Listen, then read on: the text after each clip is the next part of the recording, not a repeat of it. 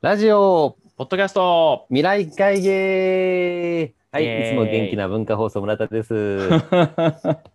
村田さんの健康が気になる尾形です。い、はい、まあ暑い日が続きますけども、はい至って元気健康ですのでご心配なくということで、はいえーラジオポッドキャスト未来会議この番組は、えーラジオポッドキャストのみならず全ての音声コンテンツを対象にしてより良いコンテンツは何なのかはたまたより音声業界の未来は何なのかということを VC 代表方さんと村田で考えていくような番組でございます。毎週月水金週3回配信をしております。私は出ない日も多いですけども、うん元気でやっております。元気アピールがめっちゃ出ますね。元気ですよ。本当心配されることが多いね、最近。ほどなんでかなと思って心配されること が。あの朝ドラみたいですね。なんかこ う NHK の朝ドラとかで主人公がちょっと病気になると結構あの街中いろんなおばちゃんから薬もらえるらしいんですよね。あーなんか。これ飲みなさい。朝ドラ効果。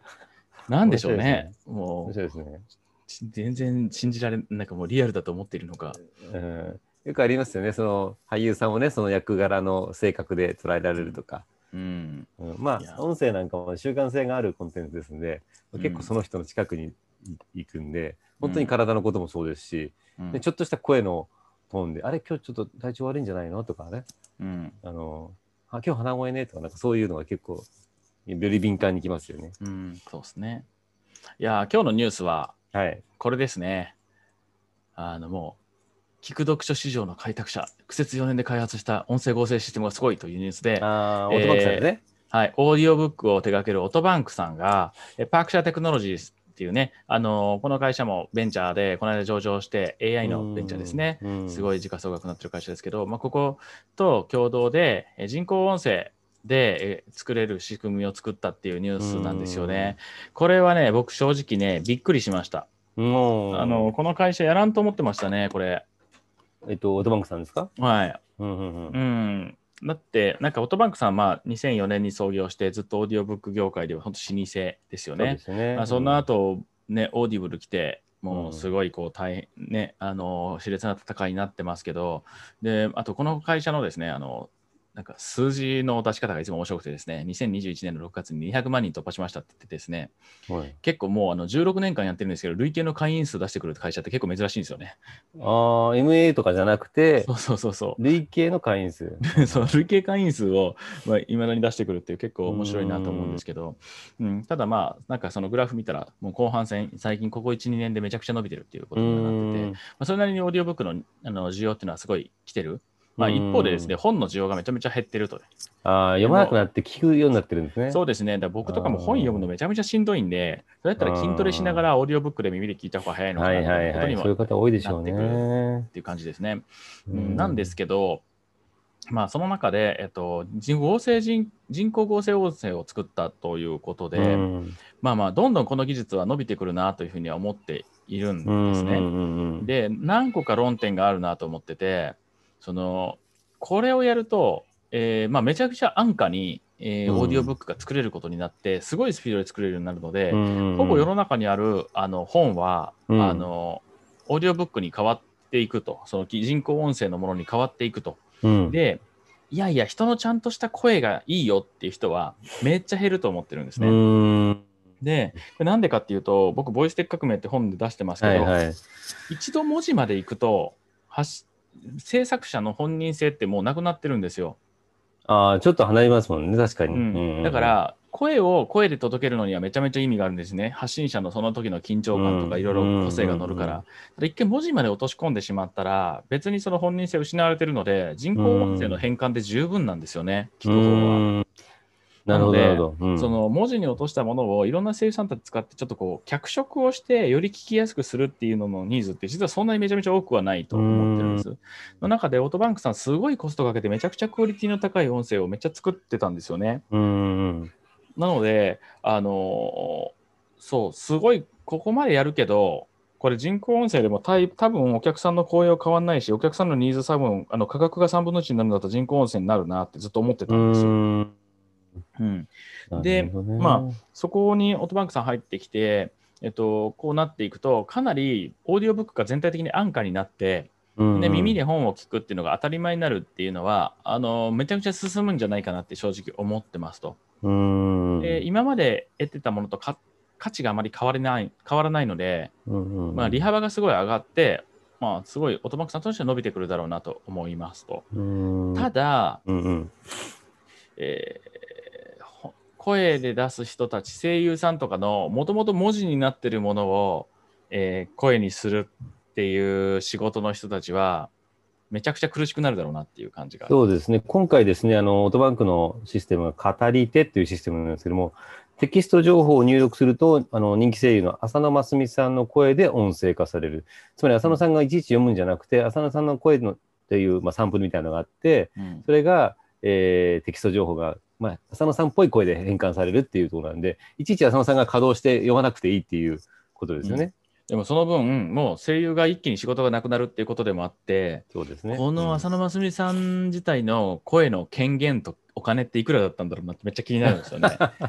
ーうんまあ、そうですね。これで大体できるものは相当大きくなるわけですからね。そうですね、うんうんだからまあ本人はまあこれぐらいの金額でいいよって思ってるけどそれで失われる仕事量はかなりあると思うんですよね。うーうんん。なるほどね。まあ、声が機械化されていくとそうすると今後声優さんに求めるものってその人本の本人性になってきて、声優自体が名前をちゃんと売っていかなきゃいけなくなってくる、うーん。まあ、レコーディングの部分は減ってくるんだろうなっていうう気がします。ーんそうですね。あの、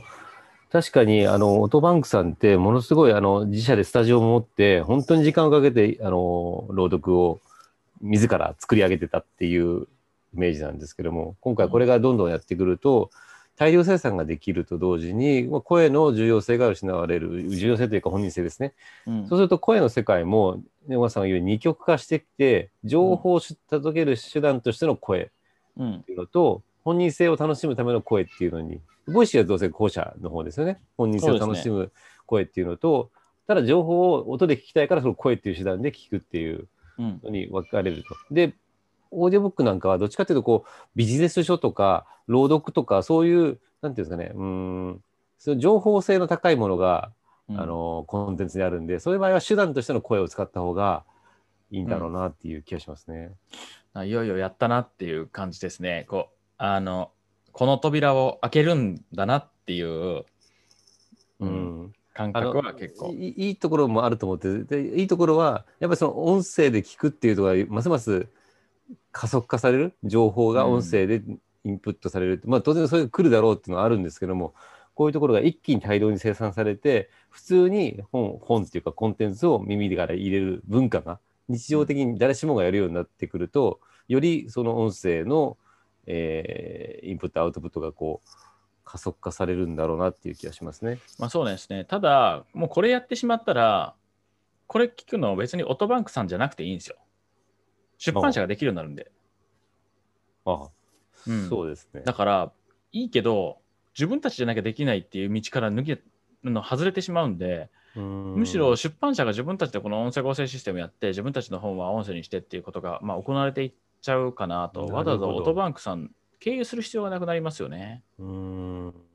うん。そうか。うん諸刃の剣ですね、これ。そうなんですよ。そうなってくると、音声プラットフォームをやってる方が強くなるんで、